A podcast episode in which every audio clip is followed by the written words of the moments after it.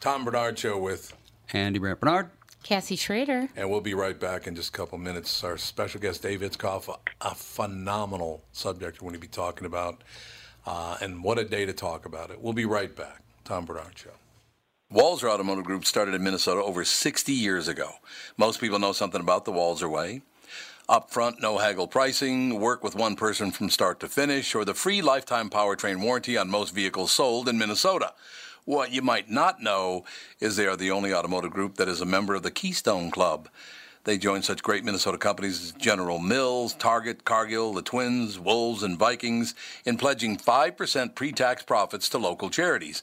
It's a great example of their core values do the right thing, display positive energy, be open minded, and lead by example. So if you're in the market for a new or used car, check out Walser.com or stop into one of their dealerships please don't say, tell them Tommy sent you, because it sounds fake and I hate it. Walser Automotive Group, Walser.com. Michael Bryant, Bradshaw and Bryant, what's the latest? Well, basically, we're trying to represent people who have been hurt, then talk to them before they talk to an adjuster. Uh, one of the key points is to make sure you know what your rights are before you start talking to the insurance company and they start asking you questions or they try to settle your case early and cheap. Well, what's interesting to me is, you know, a lot of people have fear of attorneys. It makes them very uncomfortable. They get nervous about it. What should I do? I've known Michael for years and years now, and I would highly recommend you. So that should be good enough for everybody because I don't endorse people who are dirt bags. Well, I, I appreciate that, um, but I guess the key is is people think I'll charge them if I talk to them. Right. So a lot of people call me up. It's like, how much is this going to cost if you call me back? Like, you want me to call you back? How much will that cost? I don't charge people. The only way I get paid is if we recover, um, if we get money from the the other side. And there's a lot of people I talk to that I never get paid for that are just part of giving them advice to make sure they know what they can do and what their rights are. And your record's terrific as well. We should point out. It works. It's been good. it's been good, ladies and gentlemen. It's been good. And how do they contact you? And uh, e- either through our website, which is minnesotapersonalinjury.com, minnesotapersonalinjury.com, or at 800-770-7008. Michael Bryant, Bradshaw, and Bryant. Oh, that's right. We got to play this because it's Dean Martin's birthday too. So it's Yes.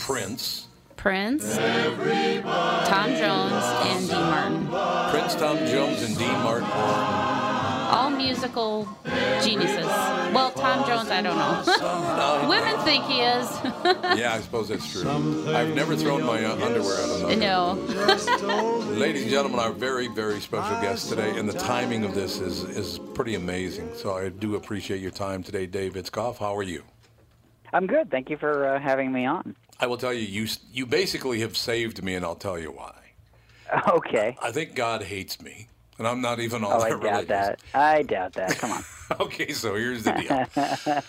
uh, the Reelz channel, R E E L Z, did a three hour thing, uh, one hour, and then a separate two hour thing on Robin Williams.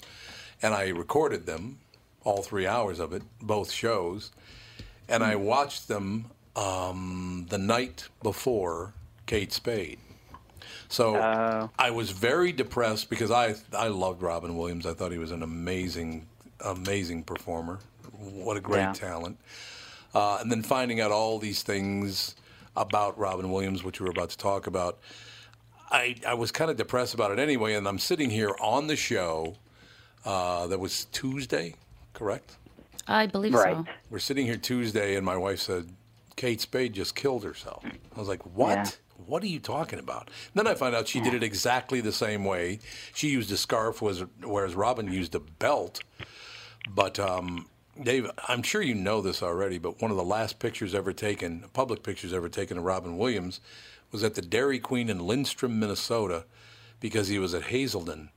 Uh, That's right. Yeah, and, and so there's a picture of him. He was nice enough to take a picture of the, the, uh, the young lady who worked at Dairy Queen. So we saw this picture and we're like, oh, uh, how great is this? Look at how nice this man is. And he, he came in to, to get a checkup. And then a couple of days later, he was dead. And, and Yeah. it was shocking. So, so I, I felt terrible watching those three hours on Monday night. I wanted to watch it. I learned a lot about him, both good and some things that aren't all that great, because he was human. And then the Kate Spade thing happened the next day. So now today, So within a four day period, I was lost at sea, and now Dave Itzkoff is here to, to save me. So I appreciate Well, that, Dave.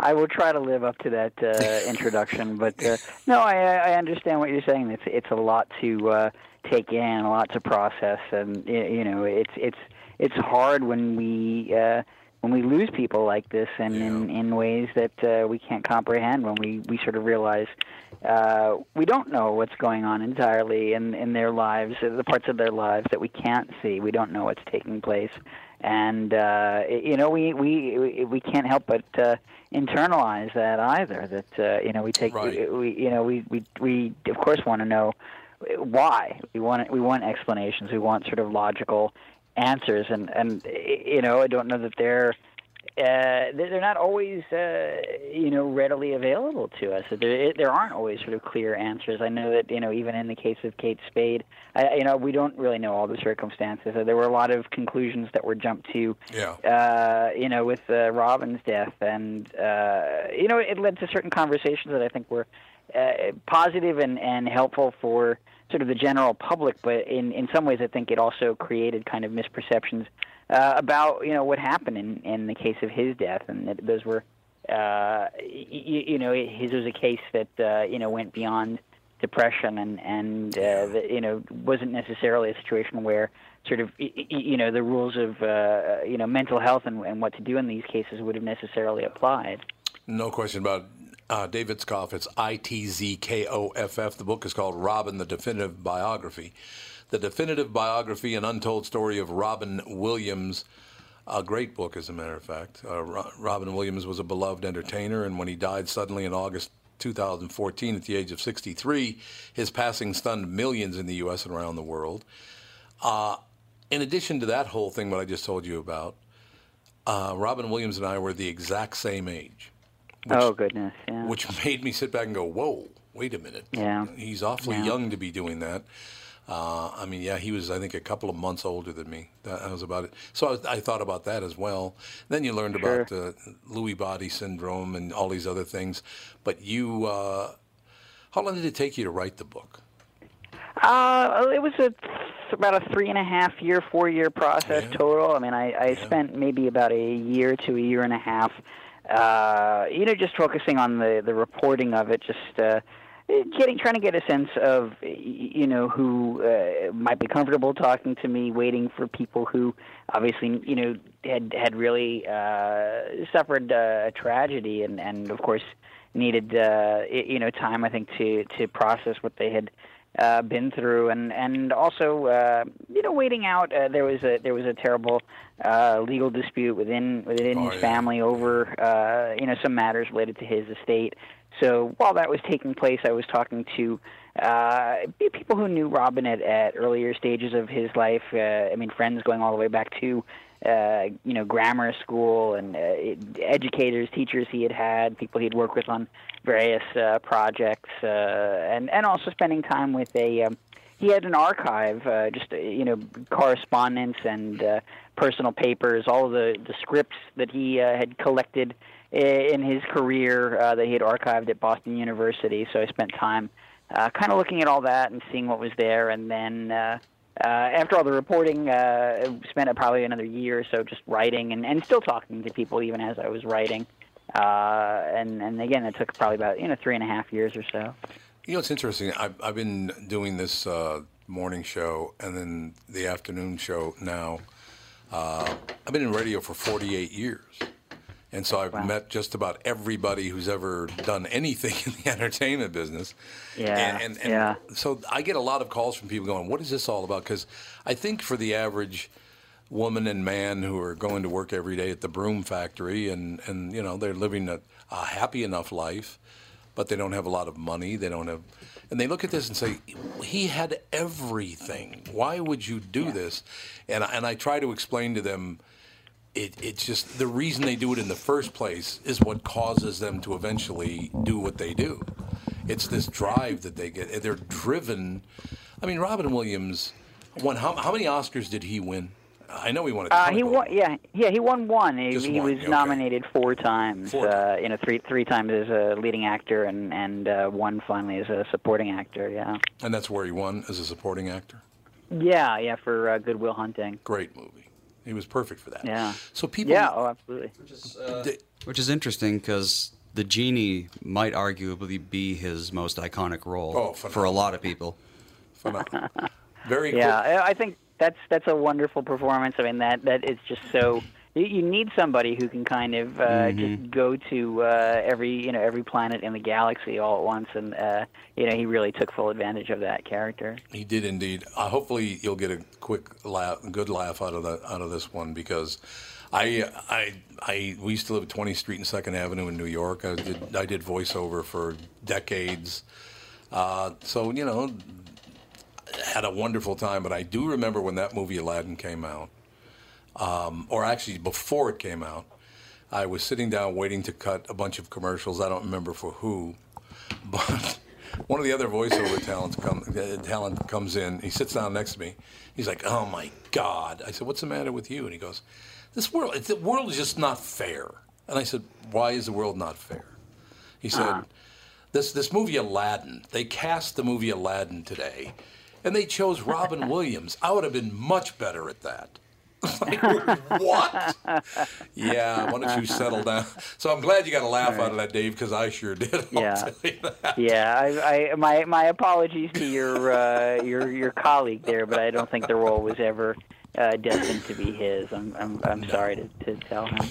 Dave, what you first heard of Robin Williams taking his own life? What were what was your? Obviously, you're a fan. Yeah, yeah. I mean, I'd I'd written about him on a few occasions for the Times, and uh, you know, I, I the, longest piece that I did with him, I had gone on the road with him for a few days.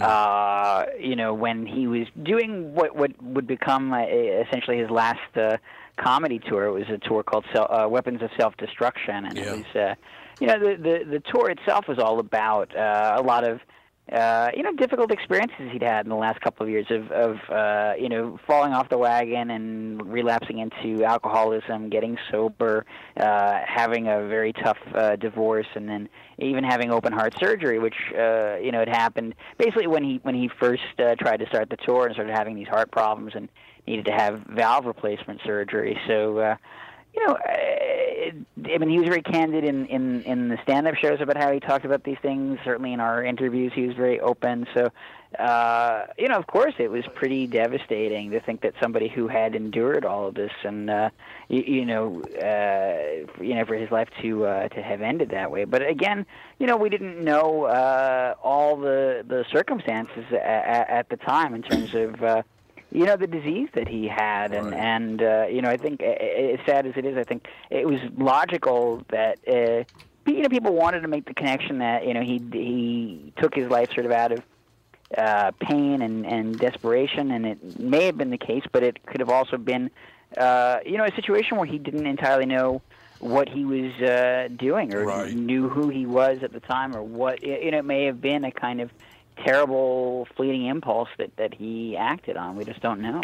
Yeah, because all, all the documentaries you see, they talk about the fact that he, he his, they had canceled the crazy ones.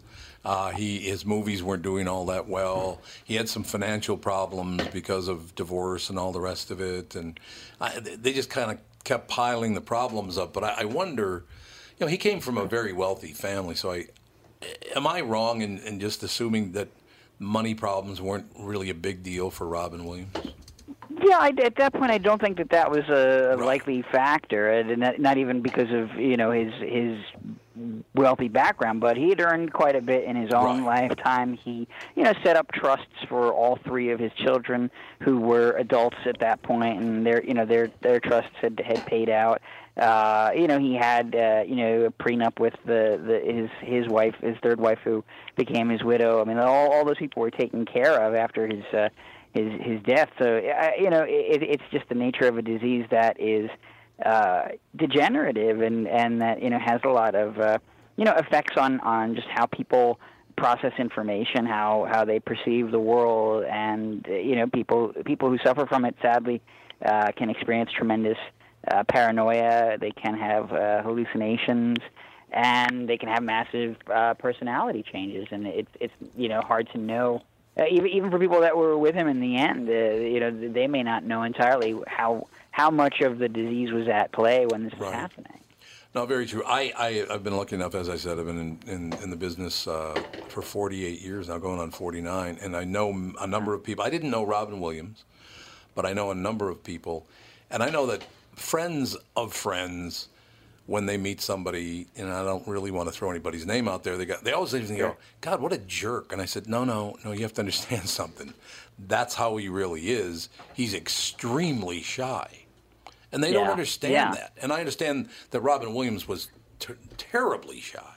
I think certainly for people that you know he wasn't familiar with or wasn't uh, yet comfortable with. I mean, he could certainly be a very uh, inward person and a very uh, you know internalized person. I think certainly the sense that you might get just from uh, his performance style, the way that he came across in his comedy and in his films, is that he was very uh, extroverted and, and explosive, and and you know he he put on a certain amount of that act for people in his day to day interactions. I think to put people at ease and to make them feel comfortable around him, but also to make himself feel comfortable because that was not sort of who he was naturally. That you know he he's sort of doing that to uh, to make him feel at ease around people that he is probably a little bit fearful of uh, being judged by. Yeah, that's a great way to put it, Dave, because that, that I try to tell people if he had been acting like he did on stage, it was to keep his distance from you. The Yeah. fact that he was just being himself meant he kind of liked being around you.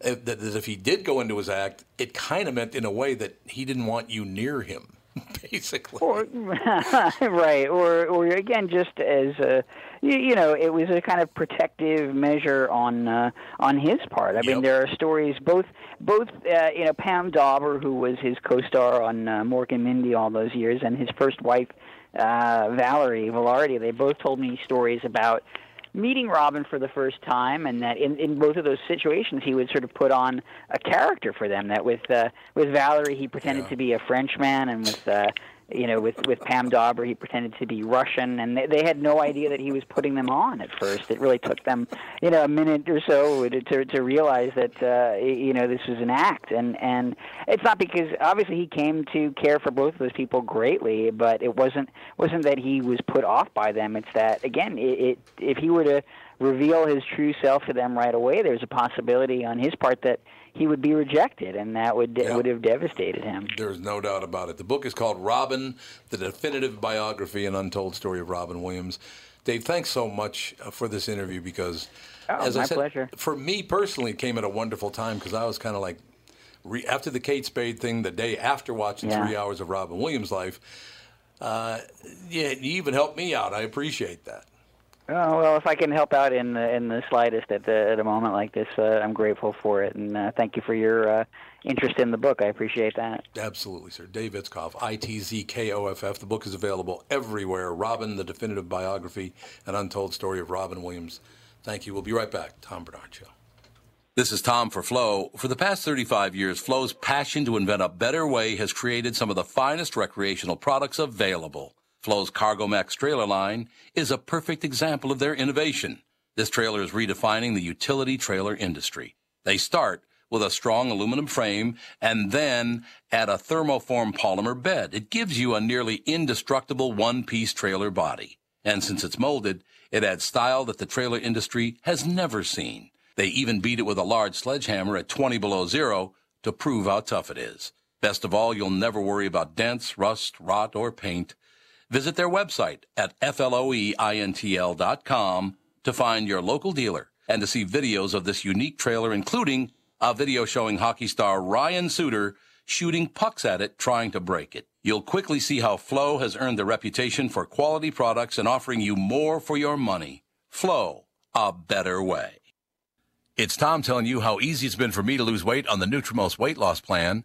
And now you can find out how to have success losing weight at Nutrimost Twin Cities in Plymouth, just like me, at their free informational dinner on Monday, June 18th, 6 p.m. at Jake's in Plymouth.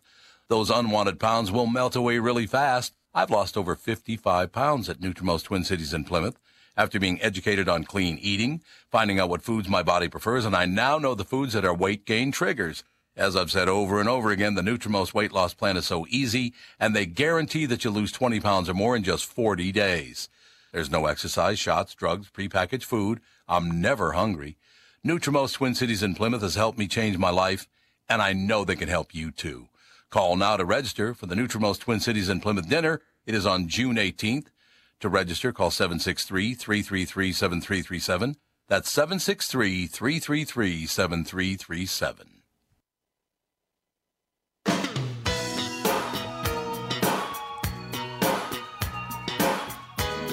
Thank you again to Dave Itzkoff for uh, for calling in. He was going to be on the first hour, and things got mixed up, but he was nice enough to go out of his way to call in the second hour.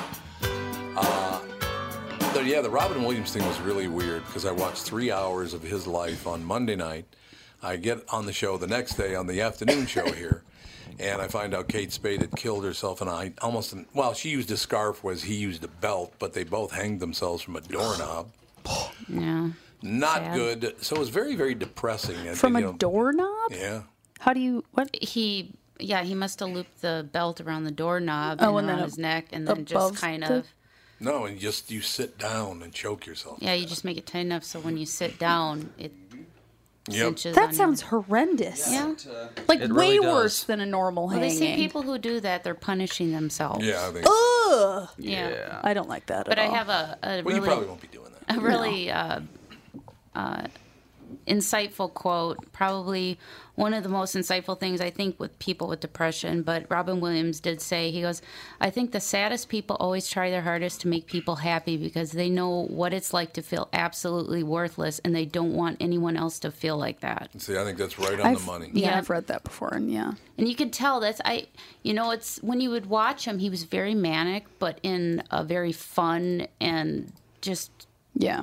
Catching way. I mean he was Yeah. so engaging and I think he um it was like he was always on when he was in the public eye. He always felt like he had to be on because I don't think maybe from away from the public eye that's when the real Robin would come out and you would Yeah. see that sadness and stuff. So Yeah. I think he tried to compensate for that quite Well, a that's why so many comedians are depressed and deal with like drug abuse and alcoholism and all that stuff Well, I- I because was- they're yeah, I was watching the self-medicating. Gilbert Gottfried uh, documentary. I don't know if you've seen it. I think it's on Oh yeah, Hulu. it's really good. Yes, it's I mean, good. I would have I'll never watch thought of him being that way.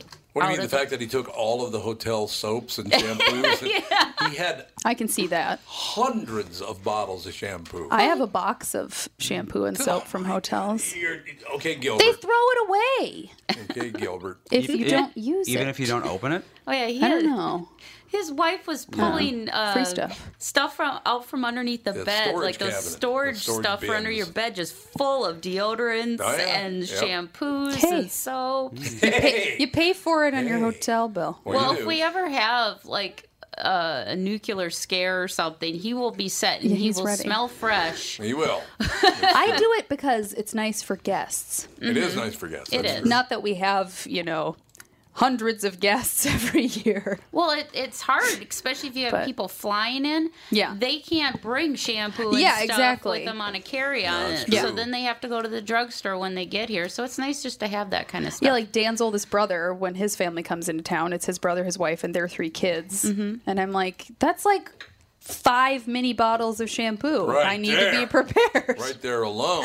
it's true. I'm going to read a, uh, an obituary. Oh. And the reason I'm reading it is To lighten the mood. because it's been explained by the man who wrote it. Have you heard of Kathleen Dehmlow's obituary? Mm-mm. Did I read that on the show? no, you read it on KQ. on KQ, but Yeah. not here. Uh, this was actually in the paper just a few days ago.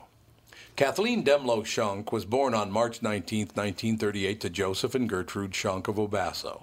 This is in Minnesota, by the way. Schunk? Schunk, S C H U N K. Uh, this was in Wabasso, Minnesota. She married Dennis Dehmlow at St. Anne's in Wabasso in 1957 and had two children, Gina and Jay. In 1962, she became pregnant by her husband's brother, Lyle Dehmlow, and moved to California.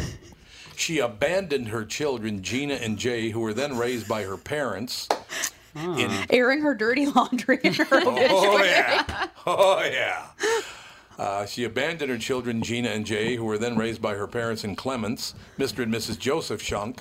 She passed away on May 31st, 2018, in Springfield, and will now face judgment. She will not be missed by Gina and Jay, and they understand that this world is a better place without her. I'm guessing the person who wrote the obituary was her husband. Her, her son. I was gonna say, Oh, was it her kid? Yeah. Yep. Yikes. The son who wrote a harsh obituary about his late mother spoke out on Wednesday about why he and his sister decided to reveal why they felt this world is a much better place without Kathleen Dehmlow. Jay De- Dehmlow, well, they got it spelled, it says Demalo here, but I'm sure it's Dehmlow, uh, 58, told the Daily Mail that his mother, who died Thursday at the age of 80, prompted a dysfunctional childhood for him and his sister Gina, and she became pregnant by her brother in law. We wanted to finally get the last word, Demelo said. Now, I, I just, they have his name spelled the same way D E H M A L O. So it's Demalo, but her name was Dehmlow. So I don't know if they changed it. I don't know. Uh, we wanted to get the last word, Dehmlow told the uh, news outlet. You could write it all down in a book or turn it into a movie. No, it is Dehmlow. It is Dehmlow. I Yeah. thought so. Uh, and people wouldn't believe what uh, we went through. The siblings wrote that Dehmlow abandoned them in 1962 as she became pregnant and moved to California. Dehmlow's parents then raised Demalo. His name is spelled totally different than hers. I don't know why. And his sister, she passed away on March 31st, 2018, in Springfield, and will now face judgment. On mom's birthday. The, yeah, that's right. The now, no, mom's birthday is March 31st. Did you say March 31st? Oh, I meant May 30th. If I did, it's You said May 31st. March, which I'm sure you're used to just saying Yeah, March probably, yeah, 31st that's probably more true. because of mom's birthday. The now removed obituary. Yeah, they, they finally deleted the obituary because it got so many Why complaints. would you let him write the obituary? That I don't know. I feel like even if you're a terrible person, your obituary should probably be like kind of okay. Like She they were all right. She will not be missed by Gene and Jay, and they understand that this world is a better place without her. Dehmlow's sister Judy described the obit to the Mail as nasty and said it hurt the family tremendously before questioning why people are discussing it because it's not important. Yeah, it's kind of odd. I'm sorry, but it is important because people nobody would understand. Oh, and then Damalo says, not important. Sure, they have no idea what we went through back then. In the 50s and 60s, nobody talked about anything. The 58 year old said he and his sister had to piece together information about their family and mother throughout their lives, claiming the two didn't know they had half brothers until years after they were born. The rare instances Damalo uh, recalls her taking a break from having a great life in California with her other kids and visiting them. The two didn't have much, uh, so much as a card from her. I remember she came home twice, and on one occasion, she was showing pictures of her and her kids playing cards and drinking beer. Jean and I were standing in the room, just standing there, and she didn't even acknowledge they existed. Hmm. It's like we didn't exist. The revenge obituary was pulled from the Redwood Falls Gazette and removed from legacy.com. So she comes back and doesn't even acknowledge her own two children. Why would you do that? That's really That's- weird. Mother of the year. Hmm. I don't even understand, like, as a mother, how you could possibly I know. do that ever. I don't know. Like, I can't even shut the door when I pee. Oh, otherwise, you get the hands under the door. Yeah, that's I get- true. You get that. in- Mama, mama, mama. So you can't even cut a whiz in peace. Yeah, without. Yeah, I don't. That's so great. There has to be some sort of mental issue, like She pro- disconnect. She probably didn't have that maternal instinct. Probably Yeah. didn't even want children to begin with. Yeah.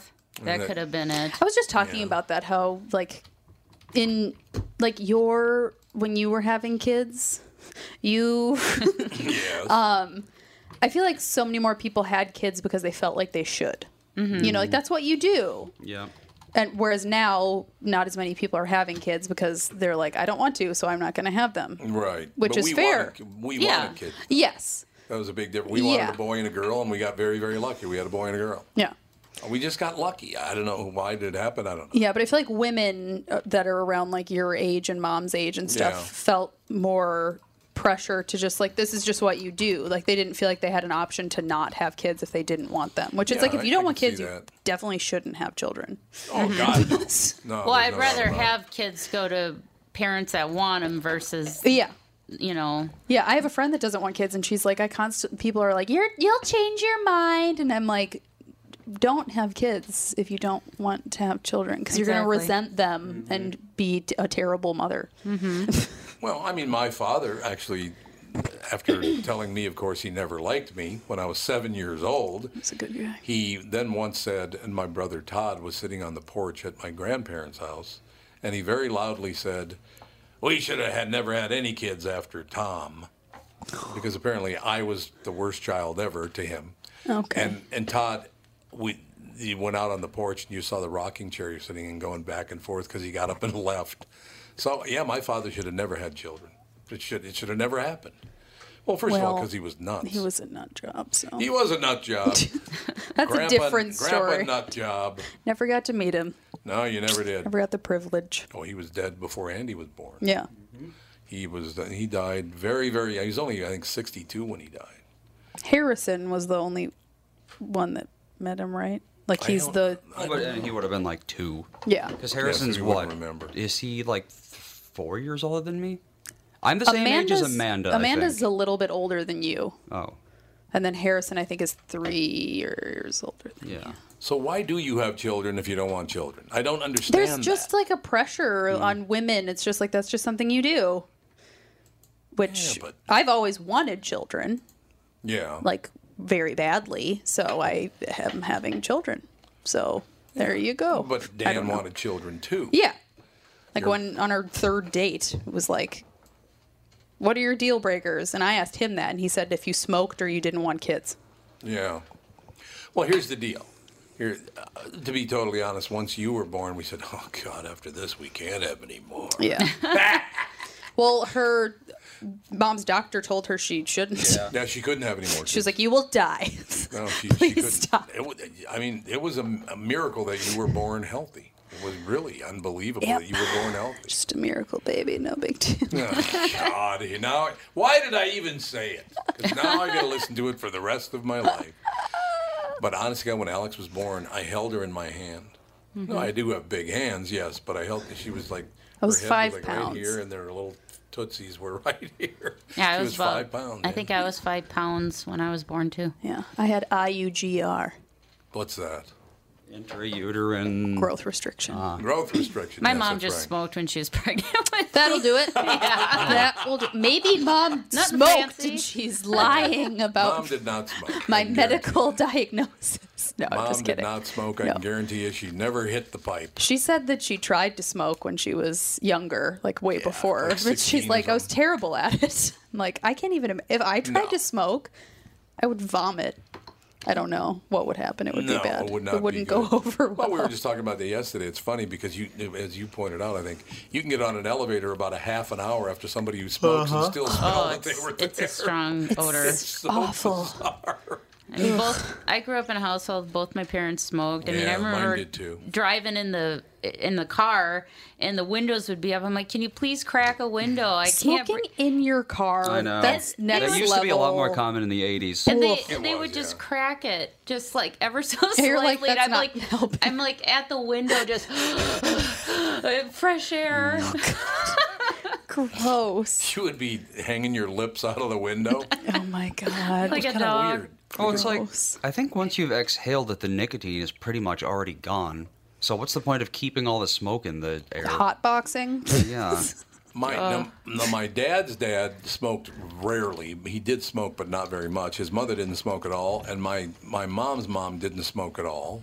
And I Yeah, but your parents were in the era that everybody That everybody smoked smoked, Yeah. that's true. forever because they're like, it's good for your soul. I heard a lot of people in their teens now are smoking again. Is that true? It's a hipster thing, I think. Yes, Why? it is. Whenever I see someone around my I don't age or younger smoking, I want to go up and slap them in the face. Like, you need to make better life choices. I think the What is the hipsters think it's they're a rebel or something. I don't know. Uh-huh. I think it makes them look cool. Ugh. Just Last- like even if you want to look cool, just don't inhale Because that alone decreases your odds of getting cancer But you by don't so look much. cool. You look like you're stupid. Well, you also don't look cool having flippy mustache and you know half mohawk. yeah, but that's not think that harming looks- anybody. It's harming me. I, Covering my eyes. It's harmful to me. I saw him about three weeks ago. There was a guy who's probably about 18 years old. He had a mohawk, but that wasn't enough because he also had a ponytail. But that wasn't enough. He al- also had to dye his ponytail pink. Yep. Well, yeah. Mohawk, ponytail, pink. See that kind of thing. It's like whatever. Sure. Yeah, I know. Good. Whatever you need to You're not you need to harming do. anybody. Right, Like exactly. you look dumb, but if you feel good about yourself, great. We will be right back in just a couple of minutes. Tom Barnard Show. We are here with Chris Lindahl. What's the latest? Chris Lindahl Real Estate, the real estate brokerage, is finally here. We've declared our innovation independence. Your innovation independence. You're you're dressed independently today. I will tell you that. You look good, man. You look great. Thank you. And we also have something super exciting for KQ listeners. We are going to give away a free listing side commission now through June 29th. How's that work? So, so we're going to sell someone's house for free. What? Yeah. That's Yep. pretty good. Yeah, and it's just a way of saying thank you. And KQRS has been amazingly supportive to the Chris Lindahl brand and now to Chris Lindahl Real Estate. It's a way for us to say thank you. It's also not a bare bones offer. So everything that Chris Lindahl does to get you top dollar for your house, we're still going to do, and we're going to do it potentially for free for one listener. Now, how do people get that done? How, how, how do they qualify for the? Was it a drawing or what? Is it? Yep. So it's so it's a drawing. So you can go to chrislindahl.com. That's Chris with a K, and you can click on the free listing side commission giveaway tab to sign up, or you can call 763 401 sold. That is a wonderful thing. And when uh, when do they need to do this by? So the deadline is June 29th. June 29th. And how do they do it? They go to chrislindahl.com. That's Chris with a K, or call 763 401 sold. And I just want to say thank you so much for all of the support during our transition. We're super excited, and we're bringing innovation to another level. It is a wonderful thing. Chris Lindahl. Thank you. You're a good man. Tom here for Sabre Plumbing, Heating, and Air Conditioning. When you call Sabre for service, you'll get a certified technician that's an expert at diagnosing, repairing, and installing heating and air conditioning equipment. Sabre Techs give you the service you need, not the other stuff that you don't need. When you combine that with Sabre's A rating for customer service and the best equipment from Bryant, you get exactly what you need. So make the call to Sabre Plumbing, Heating, and Air Conditioning today. Sabre and Bryant, whatever it takes. People used to call me Oh, Dino. You're so iconic standing on stage with his drink in one hand and his cigarette in the other. Today is Dean Martin's birthday, Tom Jones's birthday, and Prince's birthday. When you came Jeez. What do you think of that? It's also my nephew's birthday. It is? Brittany's nephew's birthday. Really? This kid, if he ever decides to show up, If he ever decides to show up, it'd be good. So, who, who, which nephew? George.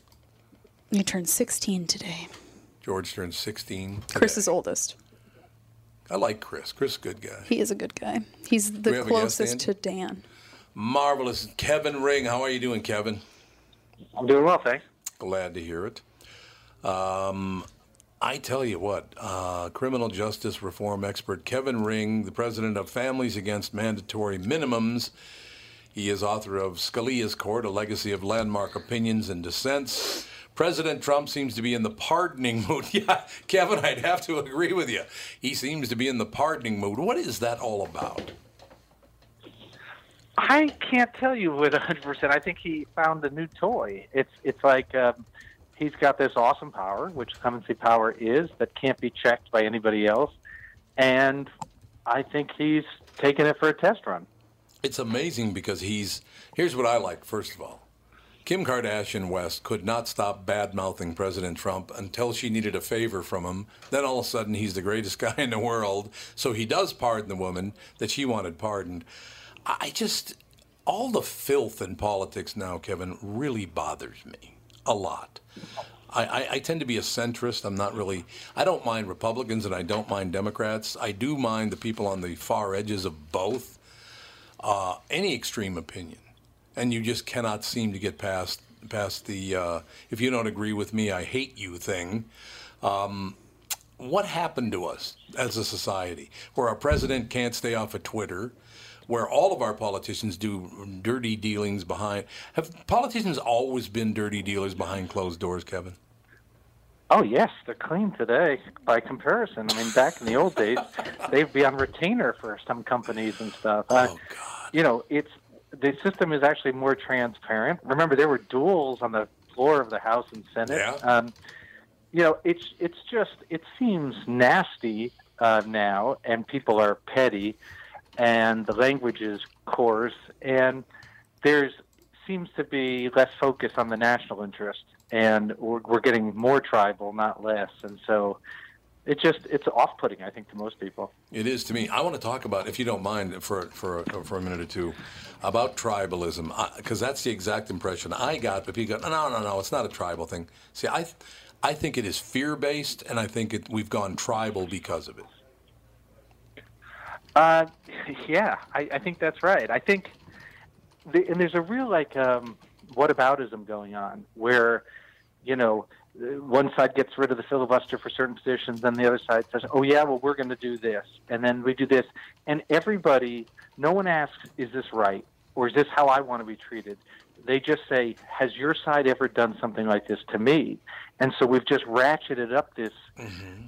you know, sort of contest where it's it's just all petty. And I think like what our our discourse would be so much better if you were just prohibited from doing two things: imputing motives to somebody. Just no matter what you thought, you were not allowed to impute motives to them. And two, you were not allowed to ch- make a charge of hypocrisy, even if the person was hypocritical.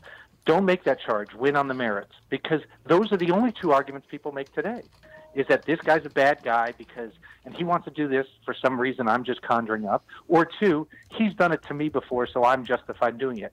And we don't fight about reason or evidence or policy. It's it's it's all personal and petty and small. It is, and- petty is a, a perfect word for it. It's these petty little things, and people get so angry about it. I've never seen anything like it. I, I uh, am of the age. I was a teenager, a young teenager in the '60s, and I was 16 years old when uh, I was 11 when JFK was assassinated, and RFK I was uh, 15, 16 years old, something like that. And boy, I tell you, the way people acted back then is a lot like they're acting now, and that really scares me because there was a lot of violence behind all that. I hope that doesn't happen again, Kevin. Yeah, I know. I you know if you read um, old history, I mean, people think things are bad now, they should you know if you Oh. read uh, some of those old books uh, about 60s and 70s and sort of domestic terrorism and the violence and blowing up government buildings, then you start. Now it seems like a pretty docile time. Yes. Um, yeah, and I hope it doesn't get to that, and I and I and I don't think it will, but. But it seemed like we could at least function. You could pass major legislation even in that era. Whereas now, I think our politicians, in order to be more responsive to their constituents, talk like them. And, you know, instead of leading, Yeah, they yeah. get down into the same sort of gutter. And, and so we're crippled. We can't pass even the most basic, we don't pass budgets. We, we don't pass immigration bills, even if most people agree. Criminal justice reform is an area where there's bipartisan agreement, and we can't pass it because we don't have unanimity. And so it's it's really we, we've got stalled a little bit. You know, it's interesting, Kevin. We in Minnesota here have a congressman. Matter of fact, he's my congressman because it's uh, a lot of the metro here in Minneapolis, St. Paul. Um, he's leaving Congress to run for Attorney General. And Yeah. you wonder why would he do that? Because he would have had that Congress position for the rest of his life. He would have never lost. But he wants to risk it all to become Attorney General. And apparently, uh, his friends tell me, I mean, he, I don't talk to him, but his friends tell me the reason he wants to be Attorney General is strictly so he can sue Donald Trump into oblivion. He wants to file Oh, so many boy. lawsuits against Donald Trump. Like, what are you doing? Serve the people. What about serving the people? Yeah, yeah, no, it's I don't know what to say. It's it's um, it's sad, and in some ways, though, I don't think our politicians are worse than the people. Well- I mean, I I, I, I always say this. I think I think the problem is us. I think Yeah. I think we demand this. Like when in the old days, you know, senators would at least try to find agreement and that sort of stuff. I think now when they do that, the extremes in our parties you know, punish people for that. Yeah. And they say, don't, you know, don't, don't work with him. He's the devil. And then they get primaried for doing that. And so I think we're pulling the members apart. There used to be more camaraderie in Washington. And, and I, and I, so I just, I think we're part, I think we're the problem. I don't, I think they're doing what they think we want them to do. I think that's a very good point, Kevin. We're talking to Kevin Ring. Tell me about FAMM. FAMM is a national criminal justice reform organization, nonprofit. It's been around for 27 years. And we have the unremarkable mission of trying to create a more fair and effective justice system, which is only hard because, again, we have these competing impulses in our country of people who want fairness and they believe in second chances. But then we also have this vengeful streak. So we, we, we ask for stiff punishments. And if we hear about a high profile crime or we get scared about something, we demand Congress pass a law about mm-hmm. that and mm-hmm. make those people yeah. go away and not realizing that some of those are our neighbors or family members who, you know, made mistakes but are going to rejoin society someday and we should really if we care about public safety, make sure that they come back better than they went in. So FAMM works on both sentencing and prison reform at the federal and state level. And we really, our focus is individualization. We want people to be punished as individuals, not through cookie cutter justice of one size fits all penalties. And when they're in prison, we want them to get the rehabilitation, treatment, job training that they need to come back out and succeed. You know, it's amazing, Kevin. and We uh, we talk about this once in a while, but uh, the area in which I grew up uh, here in Minneapolis, uh, when I go visit some people I've known in prison, the Stillwater State Prison, there are a few prisons here. I know about half the prisoners, and I know almost all the guards because they grew up in my neighborhood. Yeah, yeah, yeah. It's really weird how the guards, almost all of them, grew up in the same neighborhood with the criminals. Yes. What is that all about? Yes.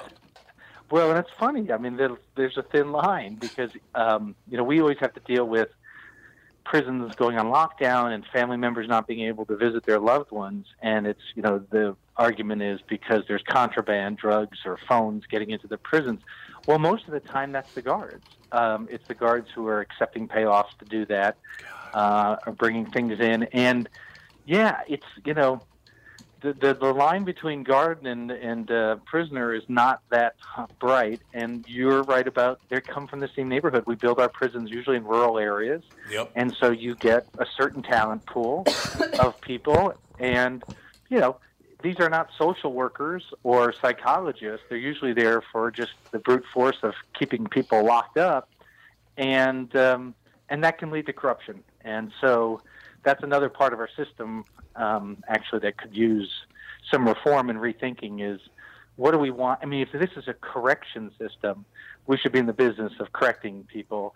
And too often it seems we're still in the mode of punishing them when prison itself is supposed to be the punishment. Now, from what I understand, Kevin, uh, prisons in America are big, big business. A lot of people make a lot of money from our prison system. Uh, is that true?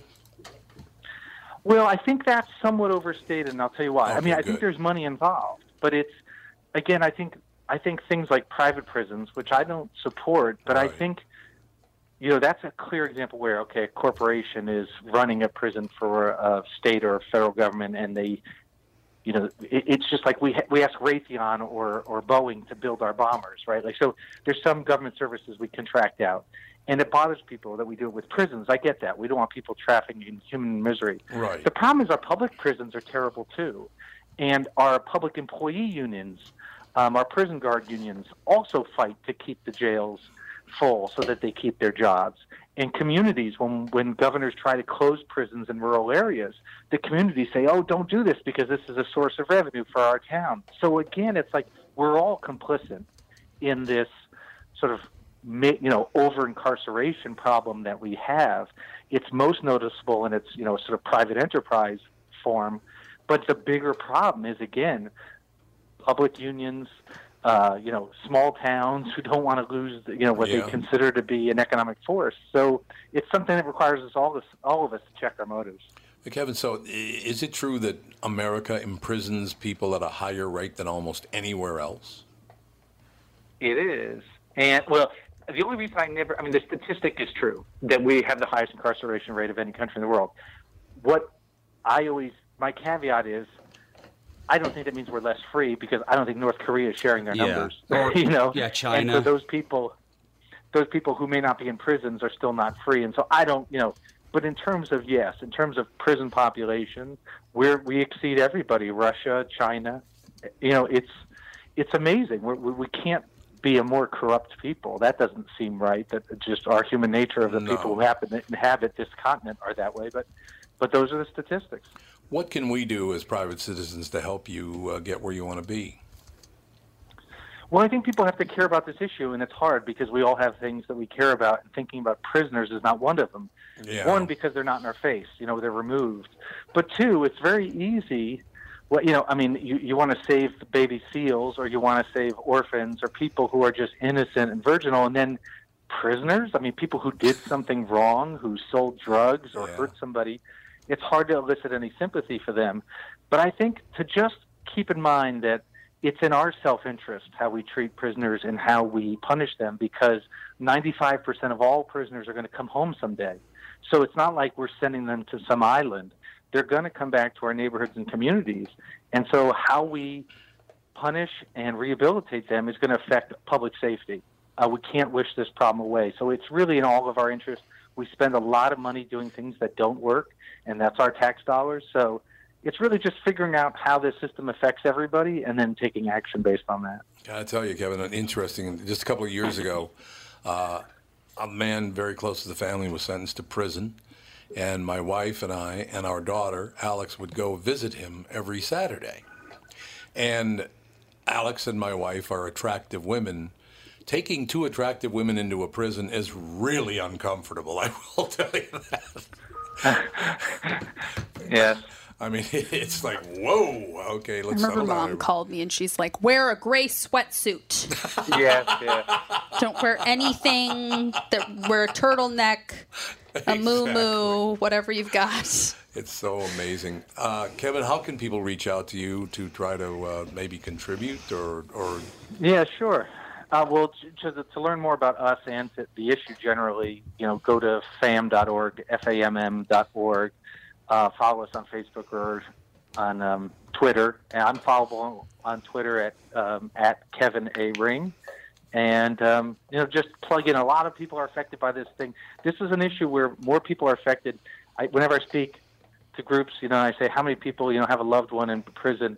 I mean, when I was a kid, I don't think anybody would have raised their hand. Now it's always half the class or something. You know, whatever the group is. People, you know, it's it's affecting more and more of us. So we should be able to do something about it. Kevin, you're a great guest. I appreciate your time today, sir. Well, thanks so much for having me. Appreciate Uh, it. our pleasure. FAMM, F-A-M-M dot org. Kevin Ring. We'll be back. Tom Barnard Show.